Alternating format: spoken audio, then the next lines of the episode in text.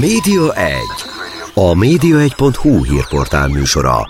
Mi történik a tévék, a rádiók, az online sajtó és nyomtatott lapok világában? Kiderül a Média 1 műsorából. A mikrofonnál Szalai Dániel.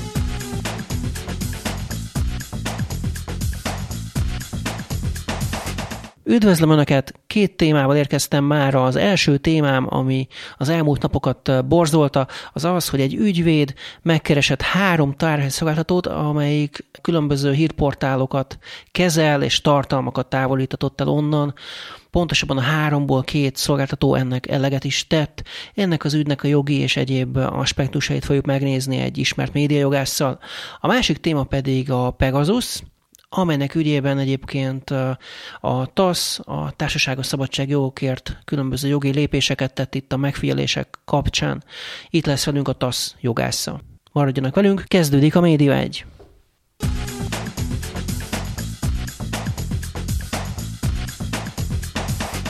elmúlt napok egyik nagy vihart kavart ügye az volt, amikor egy ügyvéd megkereste az ezalények.hu, a propeller.hu és az alfahír.hu tárhely szolgáltatóját, és ezeket a szolgáltatókat megkérte, sőt felszólította arra, hogy távolítsa el Merkeli Béla Merkel Bélát érintő tartalmait, illetve tartalmát, amelyet Merkeli Béla jogsértőnek talált. És érdekes módon a három szolgáltatóból kettőnél sor került ennek a tartalomnak az eltávolítására, és aztán kitört itt nagy balhé ebből, hogy hát ezt hogy lehet, hogy egy tárhely szolgáltató törli ezeket az anyagokat, hiszen ő tulajdonképpen ő csak egy szolgáltató, ez olyan, hogyha egy telefonszolgáltatóhoz, vagy valaki máshoz mennénk el, és kérnénk meg, hogy valakit némítsanak le, kapcsoljanak le. Itt van velünk a vonat túlsó felén dr. Bodolai László, jogász, akit egyébként már a hallgatóink jól ismerhetnek, hiszen az Index ügy kapcsán volt itt a vendég a műsorban. Szia! Szervusz és üdvözlöm a kedves hallgatókat! Nem te voltál ugye az, aki a tárhelyszolgáltatókhoz fordultál, hanem éppen ellenkezőleg te vagy az, aki hát ezen eléggé felháborodtál, hogy ez történt, és elsőként jelentkeztél a média egyhez, hogy ezt kommentálni szeretnéd ezt a hírt. Mit gondolsz erről az egészről? Hát ne, ebben az esetben nem én voltam, mert nyilván azért vannak olyan esetek, meg olyan jogi helyzetek, amikor a tárhely szolgáltatóhoz kénytelen az ember fordulni, azért, mert más jogi lehetőség nincsen arra, hogy egy jogsértő tartalommal bármit kezdjen, de ebben az esetben ez egy elég érdekes megkerülési kísérlet a, a jognak, legalábbis a sajtó és a helyreigazítási pereknek, meg a személyes jogi perek nek a kikerülése, és hát eléggé meg is döbbentem, meg felháborodtam. Igazából azon döbbentem meg, hogy a tárhelyszolgáltatók azok miért ijedtek meg annyira ettől a felszólító levéltől, és miért nem jártak jobban utána, hogy igazából az a jogszabálya az elektronikus kereskedelmi szolgáltatásokról szóló törvény, vagy EKER törvény, az pontosan mire mire írták, milyen előírásokat ír elő, és hát ezt a felelősségi rendszert semmiképpen nem telepíti rá a tárhely szolgáltatóra, ami alapján gondolom az ügyvéd kolléga bepróbálkozott, vagy megfenyegette őket. Itt nagyon fontos, hogy a és magyar média törvény, még a sajtótörvény, az elég pontosan meghatározza a sajtónak a felelősségi rendszerét. Ez ugyanúgy vonatkozik a médiaszolgáltatókra, amelyek alapvetően rádió vagy tévé műsorszolgáltatással foglalkoznak, vagy pedig a írott internetes és papíralapú sajtóra. És hát nyilván itt elsősorban itt az elektronikus sajtóról lehet csak szó, hogy bármit is eltávolítsanak. Itt az internetes napilapokkal kapcsolatban merülhet fel ez a probléma. És hát direkt azért hoztak meg olyan jogszabályokat, a többször elég erősen támadott médiatörvényben, és azért valamennyire azért mégiscsak működik, hogy a felelősségi rendszer az körülírható, körülírható legyen, mégpedig, hogyha tényleg jogsértő tartalom jelenik meg egy újságban, akkor igenis megvan egyrészt a helyreigazítási lehetőség, másrészt meg, meg van a személyhez fűződő jog megsértése miatt pernek az indításának a lehetősége, és uh, itt igazából nem kell keresgetni azt az alanyt, aki a jogsértést elkövette itt a impresszumban, meg a médiahatóságnak a honlapján megtalálhatóak a sajtótermékeknek az adatai, megtalálható, hogy ki a kiadásért felelős személy, ki a főszerkesztő, és hogyha ezeket az adatokat nem jelenti be egy regisztrációs céllal a alakuló sajtótermék, vagy amikor a médiatörvény megszületett, akkor már a létező sajtóterméke, akkor megvan az a szankció, hogy akkor nem működhetnek igazából sajtótermékként ezek a felületek, és ez direkt azért hozták meg ezeket a jogszabályokat, hogy a felelősségi rendszer pontosan körülírják.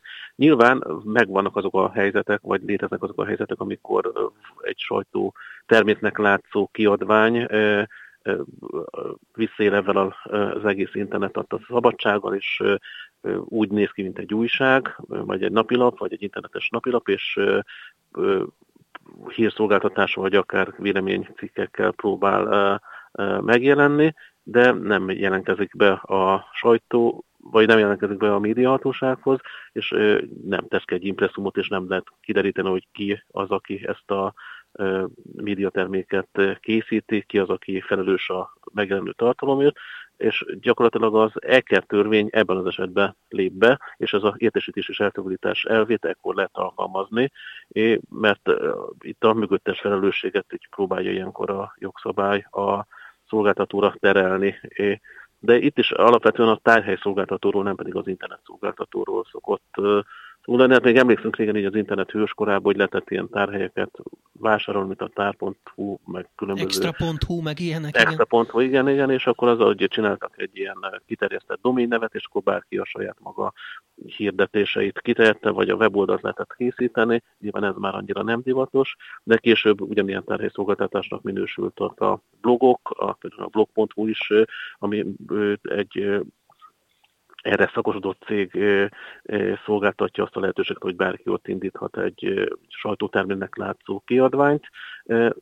Nyilván a blog.hu esetében is arról van szó, hogyha, hogy nem lehet helyreigazítást kérni, és hát nem lehet tudni azt se, hogy pontosan ki az, aki ezt a adott blogot üzemelteti, vagy írja rá a tartalmat, vagy készíti rá a tartalmat, és akkor ilyenkor, hogyha valami jogsértő tartalom jelenik meg, akkor erre szolgáltatta a, jog, a jogszabály azt a lehetőséget, hogy, hogy a blog.hu fenntartójához lehet fordulni, és akkor kérni lehet az adott blognak a jogsértő bejegyzésének az eltávolítását. Ugyanez vonatkozik egyébként a kommentekre is, és ugyanez vonatkozik akár a bejelentett sajtótermékek olvasói kommentjeire is, mert az már nem a szerkesztett tartalom.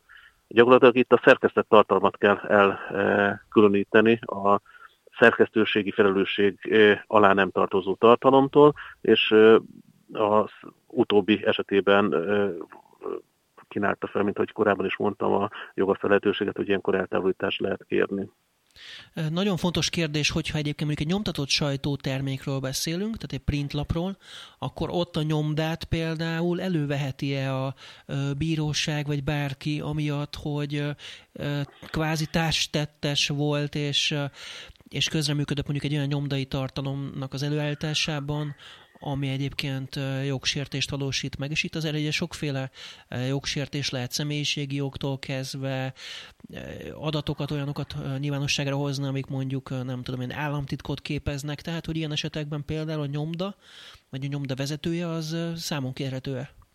Hát nyilvánvaló, az, bocsánat, de egy kicsit rossz analógia, ezt az elektronikus kiadványokra találták ki az elkerülő, nyilván nem vonható a nyomda felelősségre, főleg, hogy mióta nincsenek engedélyhez kötve ahhoz, hogy nyomdát működtessen valaki, ez nyilván ez a múlt rendszerben volt még egyfajta műfaja, hogy ellenőrizték a nyomdákat, és, és akkor próbálták a felelősséget rájuk terhelni. Nem, a nyomdának semmifajta felelőssége nincsen, kiszolgáló szolgáltatás.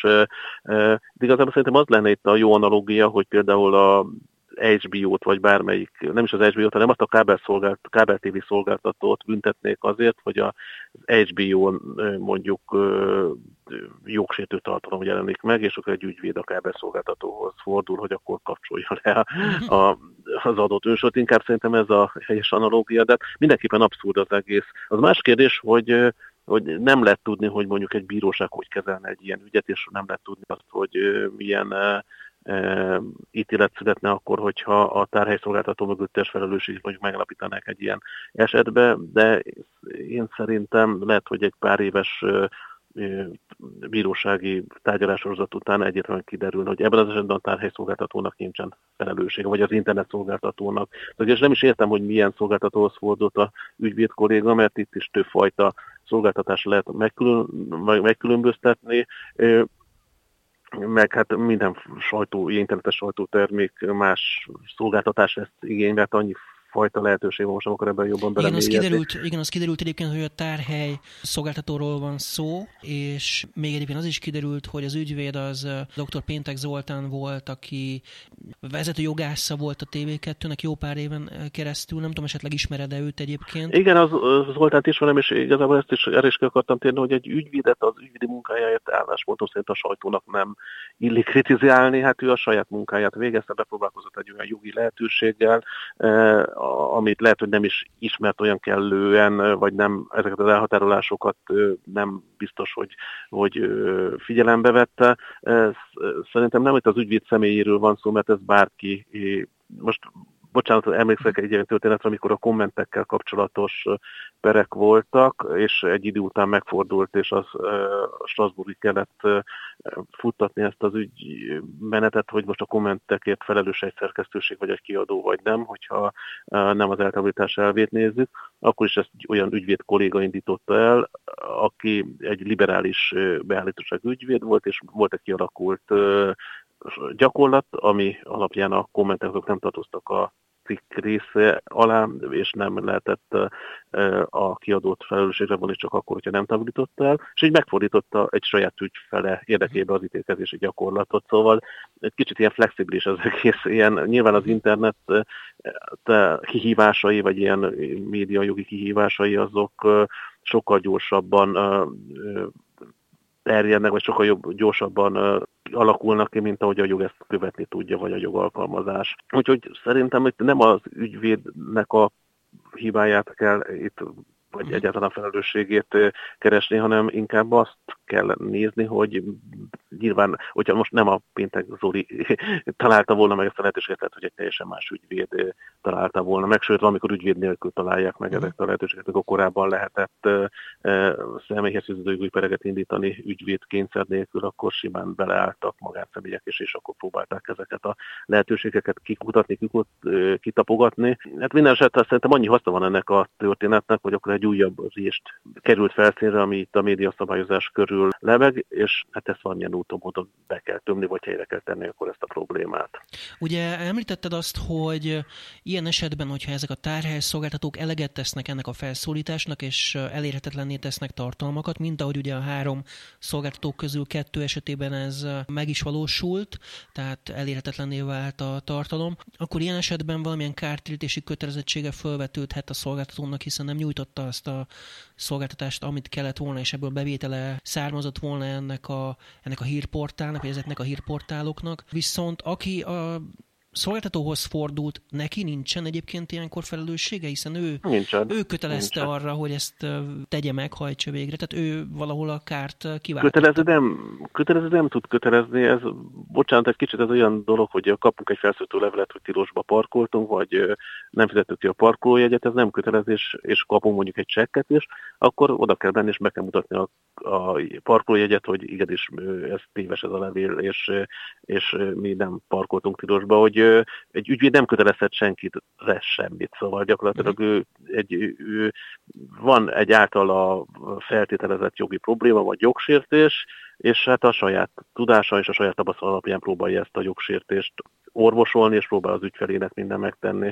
Az a másik kérdés, hogy a, hogy a tárhelyszolgáltató az nyilván azon kezdett el lamentálni, hogy, hogy ilyenkor az egyetemes, egyetemleges felelősség fennáll-e, vagy fennállhat-e részéről, ami azt jelenti, hogy esetleg, hogyha indultanak egy személyhez fizető jogi pert, ami sérelemdíj megítéléssel végződik, vagy marasztalással, akkor ő, esetleg őnek is ki kell -e, vagy rajta is követelhetik ennek a sérelemdíjnak az összegét.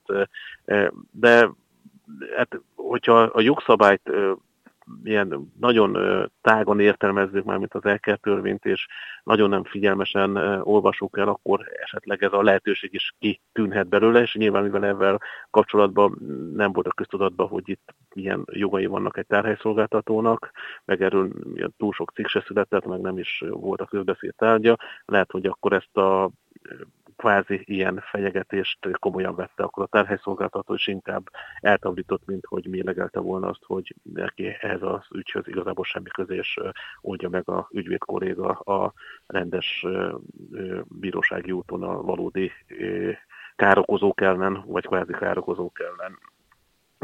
Itt azért is felmerül különben, hogy és milyen szerződése van az adott kiadványnak a szolgáltatóval, meg milyen kártérítési felelősséget telepítenek egymásra, de álláspontom szerint itt most nem akarok nagyon belemélyedni a elkertörvénybe, de a internetes sajtókiadványokat azért, hogyha nézzük az elkertörvénynek a értelmezését és a indoklását, akkor nem tartoznak ilyen szinten az elkertörvény hatája alá. De hát nyilván mivel ez még a bíróság gyakorlat ezt nem kristályosította ki, ennek az idő kell, hogy ezt mondjuk egy mondjuk egy kuriai ítéletre hivatkozva is ki tudjuk mondani. Most ez egy ilyen jogértelmezési fikciónak is lehet mondani, de például az én értelmezésemben abszolút nem tartozik a, az internetes kiadványok, akik be vannak jelentve a médiahatósághoz az ilyen jellegű kötelezettség alá, hogy az eltávolítás és a, az értesítés és eltávolítás elvét kellene vagy lehetne alkalmazni, másrészt meg a felelőssége sincsen meg a tárhelyszolgáltatónak ebben az esetben. De itt is vannak olyan cégek, ahol a saját maguk biztosítják a kiadványoknak a tárhelyszolgáltatást, és nyilván itt sokkal könnyebb.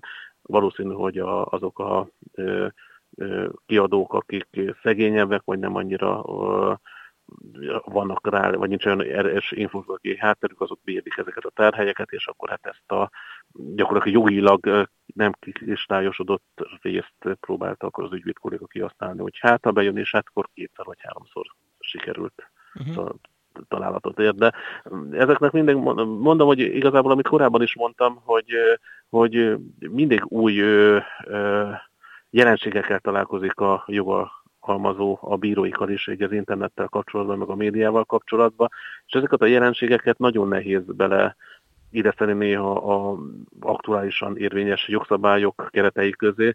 Ugyanezt jártuk végig annak idején, amikor az Index mondjuk még 2000 eh, vagy 99-ben alakult, és gyakorlatilag az internetes médiára nem volt felkészülve a bíróság, és voltak olyan tárgyalások, ahol gyakorlatilag el kellett magyarázni, mi az, hogy internet még. De ez most már azért nem annyira új dolog, tehát azért Persze, hogy nem annyira, 90-es csak... évek óta itt vagyunk az Igen. internettel együtt, legalábbis sokan használjuk, mondjuk a 90-es évek második felétől már azért ugye egyre aktívabban, és például az ez a lényeg esetében el is árulta ott a főszerkesztő, hogy már korábban is ez az ügyvéd másik tartalmat, egy Rogán Barbarától, Rogán Antal harmadik feleségéről szóló dolgot is levetetett már, tehát hogy ez nem először fordul elő, úgy tűnik. Ezek szerint más helyen, más ügyvédekkel még ilyesmi nem fordult elő?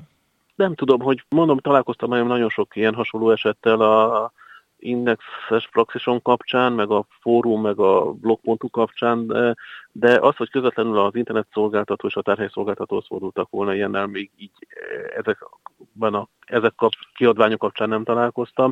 Eh, most még egyszer mondom, hogy nyilván itt a tárhelyszolgáltató sem volt arra felkészülve, hogy ez most miben járhat, és akkor megijedhetett. De például én már olyat is láttam, meg volt olyan praxisom, hogy egy oldalnak az eltávolítását kérték egy ilyen nem a sajtótörvény alá tartozó kiadvány esetében, és az egész oldalt lekapcsolták, mert annyira megijedt a tárhelyszolgáltató. Szóval nézzük meg, hogy nem minden tárhelyszolgáltató alkalmaz média jogást, vagy van olyan ügyvéd a közelébe, aki ezt tudják pontosan értelmezni ezt a helyzetet, és akkor senki nem akar fizetni több millió forintos kártérítést azért, mert kap, mint tudom, 200 ezer vagy 100 ezer forintot egy szolgáltatási díjként, úgyhogy itt szerintem itt egy kicsit ilyen a szerencsétlenségek egybeesése is történt, meg egyfajta ilyen jogértelmezési hiba is történt, de nem elvárható szerintem mondjuk egy... Ö, nyilván, hogy ilyen nagyobb tárhelyi szolgáltató, most nem akarok ilyen nagyobb cégeket mondani, akik már 20 éve a pályán vannak, azok ö, ismerik ezeket a jogszabályokat, és nem dőlnek be egy ilyen ügyvidi levélnek, de meg is kérik azért a szolgáltatás árát. Nyilván ilyen kisebb szolgáltatók, azok fogalmuk se volt, hogy ez pontosan mit jelent, ők csak megértek attól, hogy nekik fizetni kell. Közben azoknak, akik most kapcsolódtak be a beszélgetésbe, elmondom, hogy Bodolai László jogásszal beszélgetünk arról, amit az elmúlt napokban történt a tárhely szolgáltatók terén, akiket ugye megkeresett Merkeli Béla ügyvédje és tartalmat tiltatott le. Lenne egy kérdésem még, hogy mi a gyakorlat, vagy hogy van-e valami a szerződésben, nézegetted esetleg, hogy a különböző nagyobb szolgáltatóknál van-e erre vonatkozólag rész a szerződésben, hogy a felelősségek tisztázása például? Hát ilyenkor az általános szerződés feltételeket néztem meg egy-két nagyobb szolgáltatónál, ahol hozzá lehetett ehhez férni, és általában én azt láttam, hogy, hogy két esetben korlátoztatják a szolgáltatást. Az egyik az, hogyha a szolgáltatóra nagyon negatív fényvető tartalmat jelentetnek meg, a másik meg az, hogy olyan tartalom jelenik meg, ami jelentős közfelháborodást okoz. Ez mondjuk még csak nem is nagyon felel meg mondjuk a, a, akár az európai joggyakornak se. Például konkrétan a, ebben a, a fórumos meg kommentperben, ami Strasbourgba landolt, és ott sikerült megnyerni, ott a gyűlöletbeszédet esetében állapít, vagy a ítélet azt mondta ki, hogy a gyűlöletbeszéd esetében azért figyelni kell a tartalmat, a tárhelyszolgáltatónak is, és azt el kell önként távolítani. De mondom, ez egy annyira nem kislágosodott jogág, hogy ebben az esetben is meg kellett volna várni, hogy szerintem nyilván az egy ilyen tökösebb tárhelyszolgáltatónak kellett volna lenni, hogy mit mond a bíróság ez esetben, és én biztos vagyok benne, hogy a bíróság nem, nem marasztalta volna a tárhelyszolgáltatót egy ilyen ügy kapcsán. Azért én nagyjából ismerem a bírósági ítélkezési gyakorlatot, meg azokat a bírók többségét is, akik ilyen ügyekkel foglalkoznak, eléggé kébe vannak és eléggé felkészültek ahhoz, hogy mondjuk egy ilyen fals ítéletet meghozzanak. A más kérdés, hogy mondjuk a szerződésekben ez meg megint egy ilyen két jogi személy közötti szabadon megalkotott szerződésről van szó, hogyha mondjuk valaki kiköti azt, hogy ő úgy szolgáltat tárhelyet, hogy jogosult eltávolítani, akkor és a másik fél aláírja, akkor nem tud a másik fél semmit se tenni. Még hogyha egy ilyen esetben mondjuk egy pont egy tiltó rendelkezés van a szerződésben a tárhelyszolgáltatóra nézve, hanem hogy, hanem, hogy mit tudom, egy ilyen klauzát be lehet tenni, hogy akkor egy ilyen megkeresés esetén azonnal forduljon akkor a kiadóhoz, a kiadvány kiadójához, és akkor együtt konzultáljanak és beszélnek, hogy akkor itt a, mit lehet tenni. De az, hogy így csak úgy eltávolítani, mondjuk értesítés nélkül szerintem ez inkább ilyen szerződés szegésszerű kategória lehet, de nyilván nem tudom, hogy most például ez a lényegnek milyen szerződése volt a saját terhály szolgáltatójával. Ilyenkor lehet, hogy érdemesebb váltani mondjuk, hogy egy olyan szolgáltatóhoz átmenni, aki ezt nem egy ilyen, hogy mondjam, ilyen blöffnek, mert szerintem egy kicsit ilyen blöff ez a levél, ez a jogi levél, ez az eltöbbítás kérő levél nem dől be.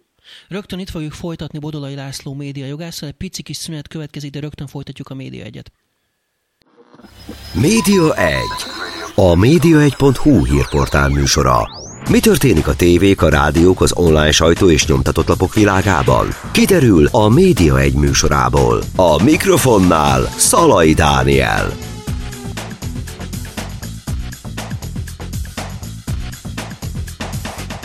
Ez itt továbbra is a Média 1, a vonal túlsó felén pedig Bodolai László média jogász és az elmúlt napok tárhely szolgáltató körüli botrányáról beszélgetünk. Ugye az történt, hogy megkeresték három hírportál tárhely szolgáltatóját, és arra szólították föl, hogy távolítsanak el bizonyos Merkeli Bélát érintő tartalmakat. És ennek a három szolgáltatóból kettő eleget is tett. Na most még arról mindenképpen beszéljünk egy kicsit, akkor itt mi van ezekkel a komment dolgokkal? Tehát, hogyha például az én oldalamba be van ágyazva egy Facebook kommentelési lehetőség, tehát mondjuk akár a média egynél is lehet kommentelni, és ott vannak hozzászólások, mi alapvetően ezt elég szabadon kezeljük, tehát nem moderáljuk. Ha csak van nagyon-nagyon extrém dolog föl nem tűnik, és ez mondjuk, nem tudom én, egy uh, szexuális orientációjú, vagy valamilyen szex, szexista kép, uh, akkor például azt mondjuk eltávolítjuk, de egyébként ezt nem szoktuk megtenni.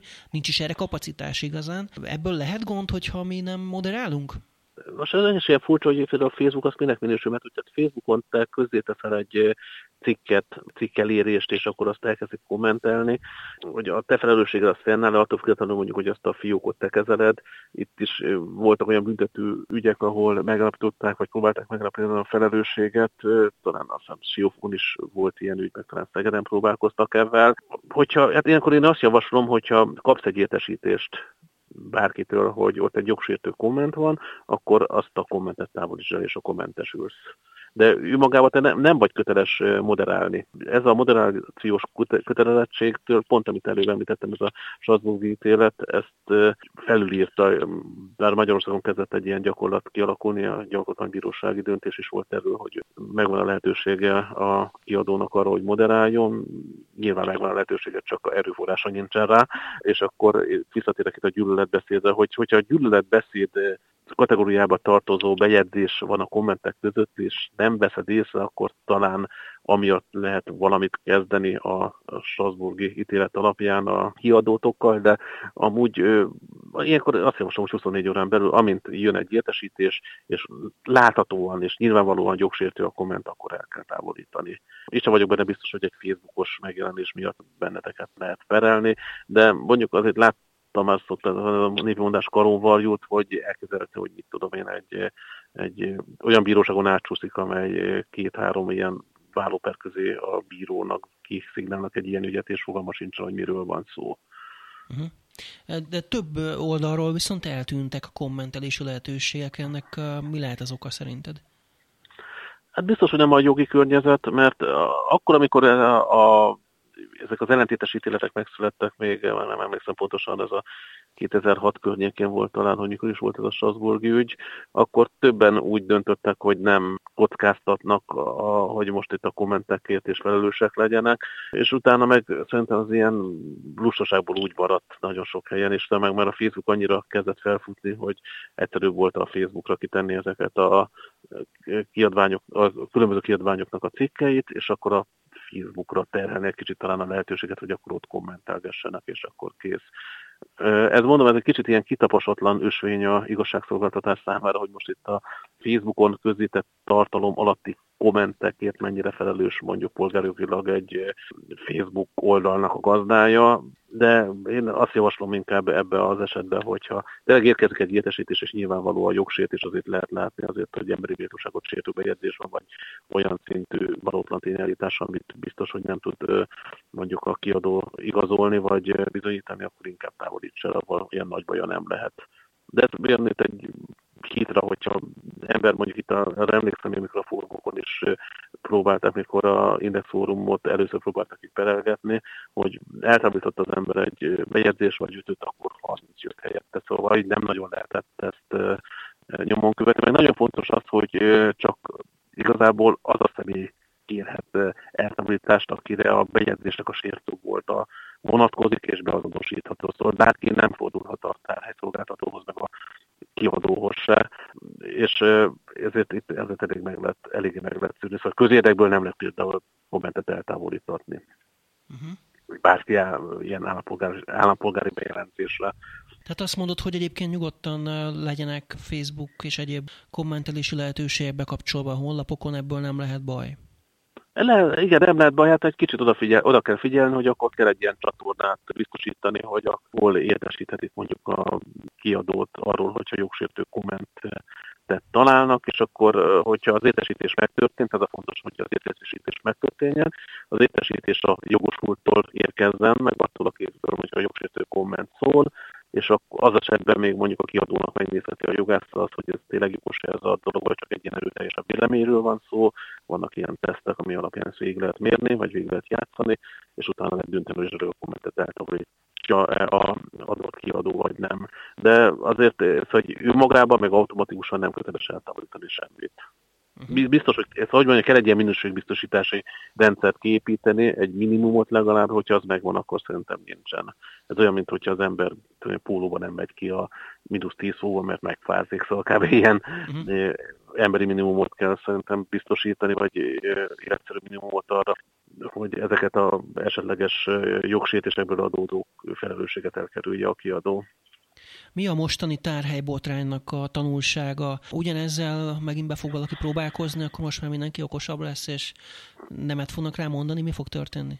Hát szerintem ez lehet, hogy divatot csinál, lehet, hogy valaki végviszi a, egy ilyen pert megpróbál végigvinni, és akkor hát bízunk benne, hogy akkor egy olyan ügyvéd fog a másik oldalon állni, aki ezekről a jogi évekről, amiket most én is itt elmondtam, meg tudja győzni a bíróságot, és egy olyan bírói fórum elé kerül ez az egész történet, ami eléggé felkészült ahhoz, hogy ezeket megfelelően is pontosan tudja mérlegelni, de hát mondjuk azért a kúria azért már eléggé képzett a kúriai bírók ebbe, hogy legvégső ilyen döntést úgyis a kúria hozza meg, és én biztos vagyok benne, hogy egy internetszolgáltató vagy tárhelyszolgáltatónak a felelősségét egy olyan kiadvány esetében, amely a médiahatóságnál be van jegyezve, mint sajtótermék, nem tudja megállapítani.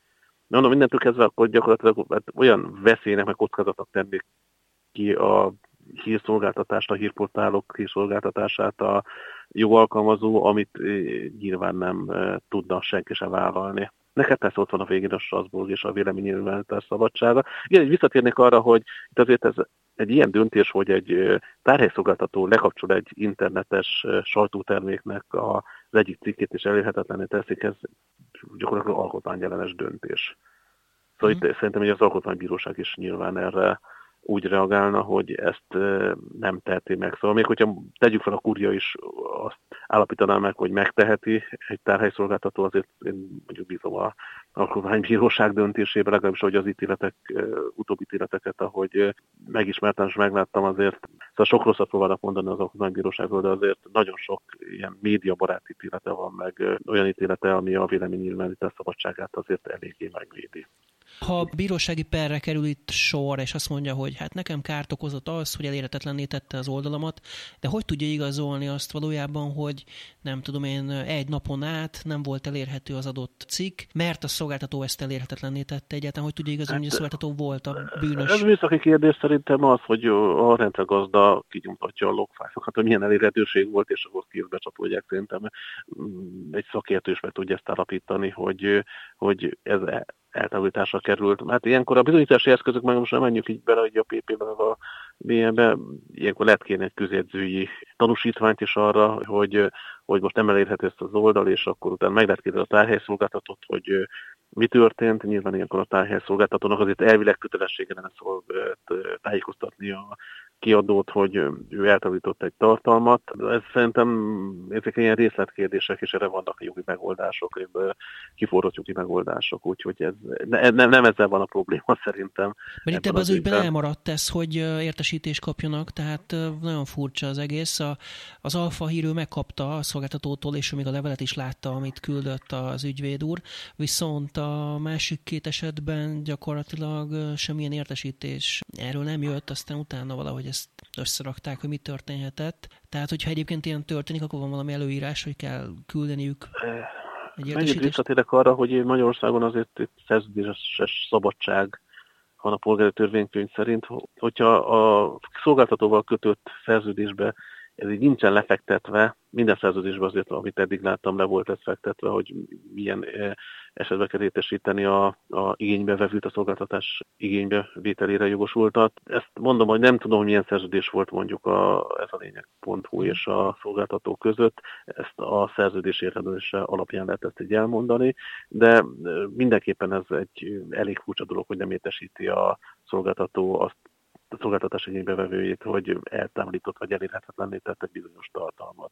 Én ez esetben biztos, hogy perelnék, vagy megnézném a szerződési feltételeket, és akkor esetleg meg vannak a jogi lehetőségek, hogyha mondjuk egy oldalú a szerződési feltétel, akkor is lehet perelni, vagy lehet különböző hatóságokhoz fordulni, és abban a pillanatban szolgáltatót váltanék.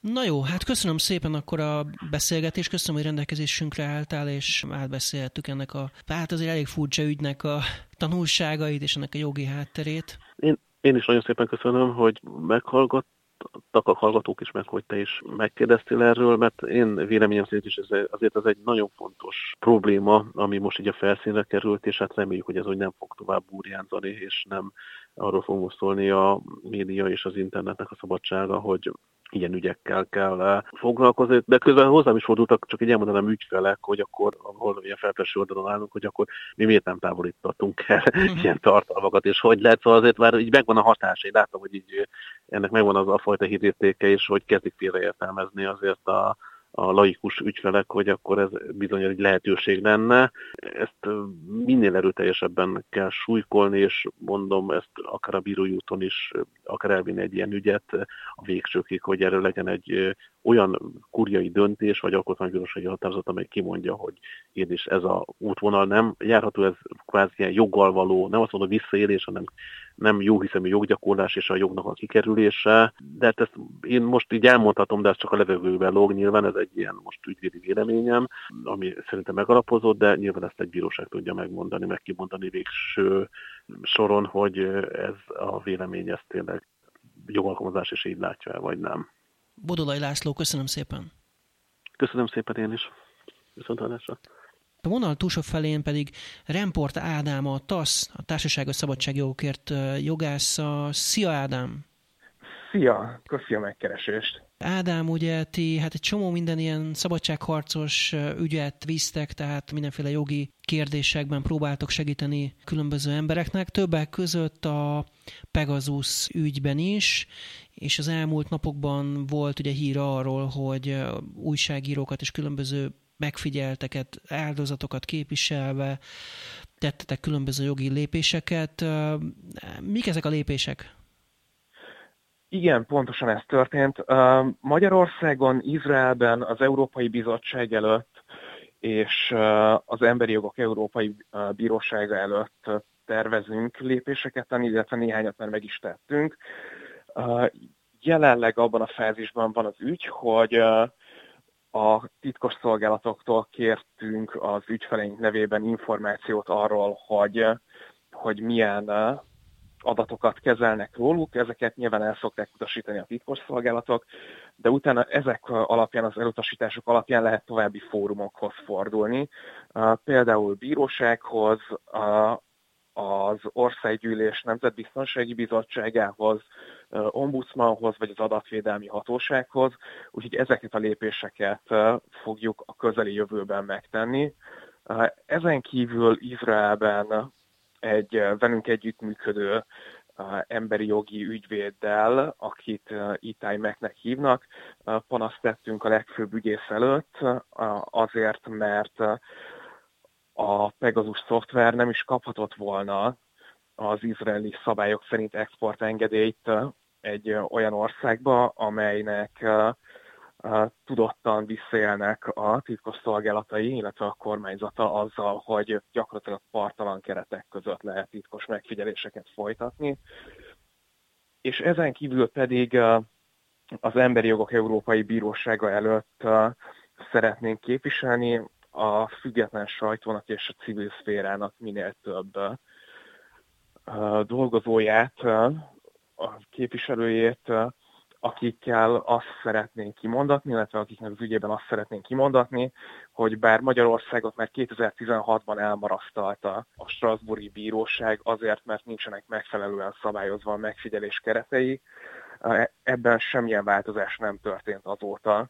Volt kezdeményezésre, még a kormányon belül 2017-ben, de aztán ebből se lett semmi, és tulajdonképpen ugyanott tartunk, mint 2016-ban, ugyanúgy a, fennáll a jogsértő állapot és a partalan megfigyelések lehetősége. Ezekben az ügyekben képviselünk Magyarországon hat ügyfelet, illetve Izraelben hármat, és az Európai Bizottság előtt egyet, a Strasbourgi Bíróság előtt pedig igyekszünk minél többeket. Elárulhatod, akik egyébként ezek, akiket képviseltek?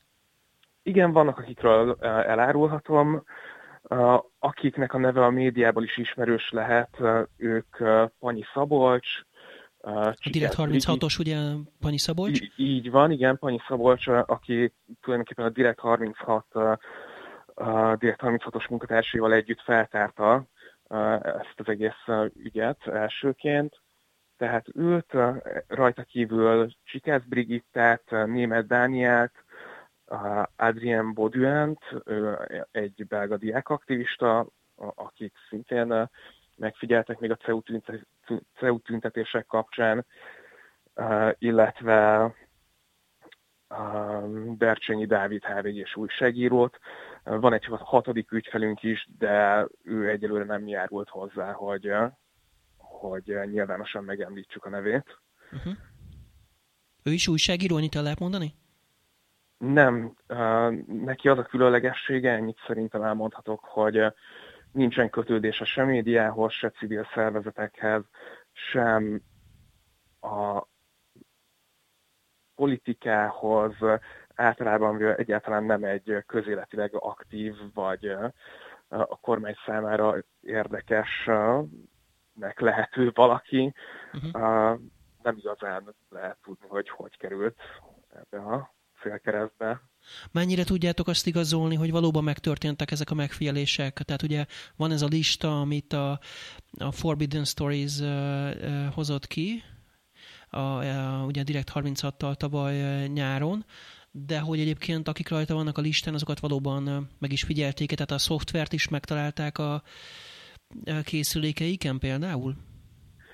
Ez vegyes. Vannak, akiknek megtalálták a szoftver nyomait a, a telefonjaikon.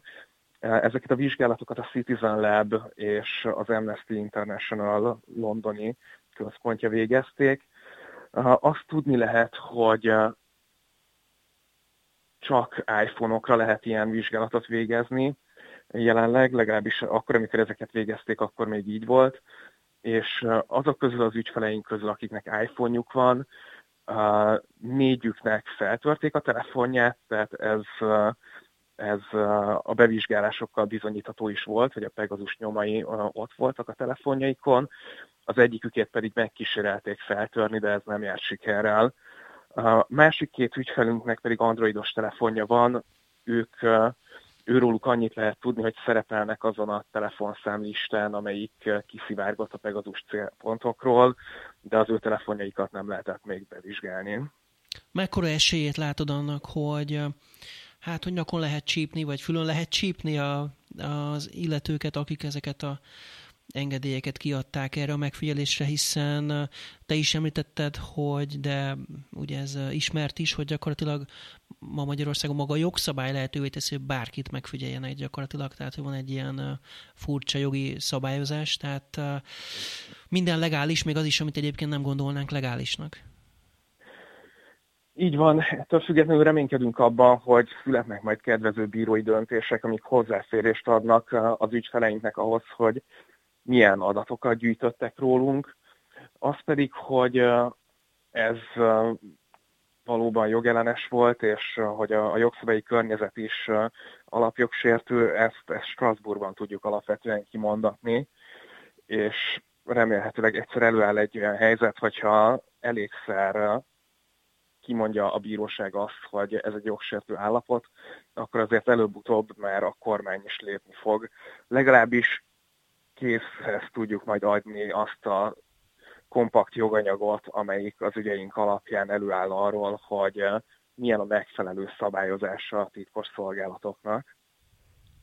És mennyire tapasztalod azt, hogy az emberek egy kicsit paranoiássá váltak, tehát hogy uh, keresnek benneteket ilyennel, hogy na, hogy tudnám ellenőrizni a telefonomat, mert hogy gyanús, hogy, ahogy mit tudom én, akadozik a program a telefonon mondjuk, vagy valami gyanús dolgot csinál? Megkeresés nem igazán érkezett még ezzel kapcsolatban hozzánk. Én inkább azt teszem észre, hogy akikkel beszélgetek, úgy adottnak veszik, hogy hát igen, könnyen lehet, hogy a beszélgetéseit lehallgatják, vagy megfigyelik, akár szakmai kérdésekben beszél valakivel, akár magánéletben. Szóval hogy az embereknek jobban benne van a tudatában az, hogy, hogy, hogy megfigyelhetők, és hogy ez lehet, hogy ténylegesen meg is történik. Uh-huh. De bemondják, hogy üdvözlet, és akkor mondanak egy nevet, hogy kinek üdvözlet a vonalban, mondjuk ilyesmi? Hát igen, igen.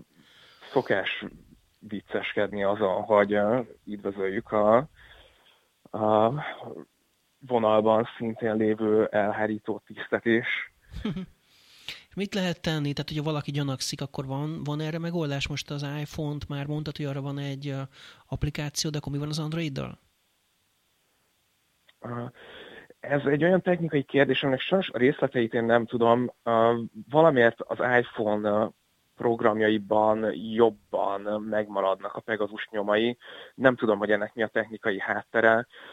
Állítólag az Android kevesebb információt őriz meg ezekről a folyamatokról, de sajnos én ehhez a részéhez őszintén uh-huh. szólva nem értek. Jogilag tud még valamit tenni, hogyha valakiről kiderült, tehát akkor mondjuk ő is becsatlakozhat hozzátok, vagy ti most lezártátok nagyjából ezt a kört ezzel a, a akiket említettél, és akkor majd meglátjuk, aztán majd utána esetleg később nyit meg a, a dolog. Nem zártuk le a kört, bár a mi kapacitásaink is végesek. Ettől függetlenül, hogyha valakit bizonyíthatóan Pegasussal megfigyeltek, és nyilvánvalóan, hogyha olyas valakiről van szó, akinél ez gondolhatólag nemzetbiztonsági szempontból semennyire sem indokolható, hanem visszaélésszerűnek tűnik, akkor egészen biztos, hogy elgondolkodunk rajta, és megpróbálunk erőforrás felszabadítani rá, hogy, hogy képviseljük az ő igazságát is ezekben az eljárásokban. Hány év múlva lehet ítélet? Ez egy jó kérdés. A Strasburgi ügyben viszonylag elhúzódó eljárások szoktak, szoktak lenni. Ez több mint három-négy év is lehet adott esetben. A magyar bírósági eljárások ennél valamivel gyorsabbak, de itt is olyan másfél-két évvel számolnék. Szóval, hogyha valaki belevág egy ilyenbe, az alapvetően hosszú távra tervezhet, főleg, hogyha a bírósági eljárás után még az alkotmánybírósághoz, vagy ezután még a Strasbourgi bírósághoz is kell fordulnunk, akkor ez valóban igen hosszadalmas. Hát lehet, hogy addigra a felelősök már nem is fognak élni, vagy legalábbis a politikai vagy egyéb életből eltűnnek. Ki tudja. Akár elképzelhető, de ettől függetlenül optimisták vagyunk, mert szeretnénk tényleg minden lehetséges eljárást igénybe venni azért, hogy minél több információt megtudjunk egyáltalán arról, hogy, hogy miért rendelték el ezeknek az embereknek a megfigyelését, és hogy milyen információkat gyűjtöttek róluk.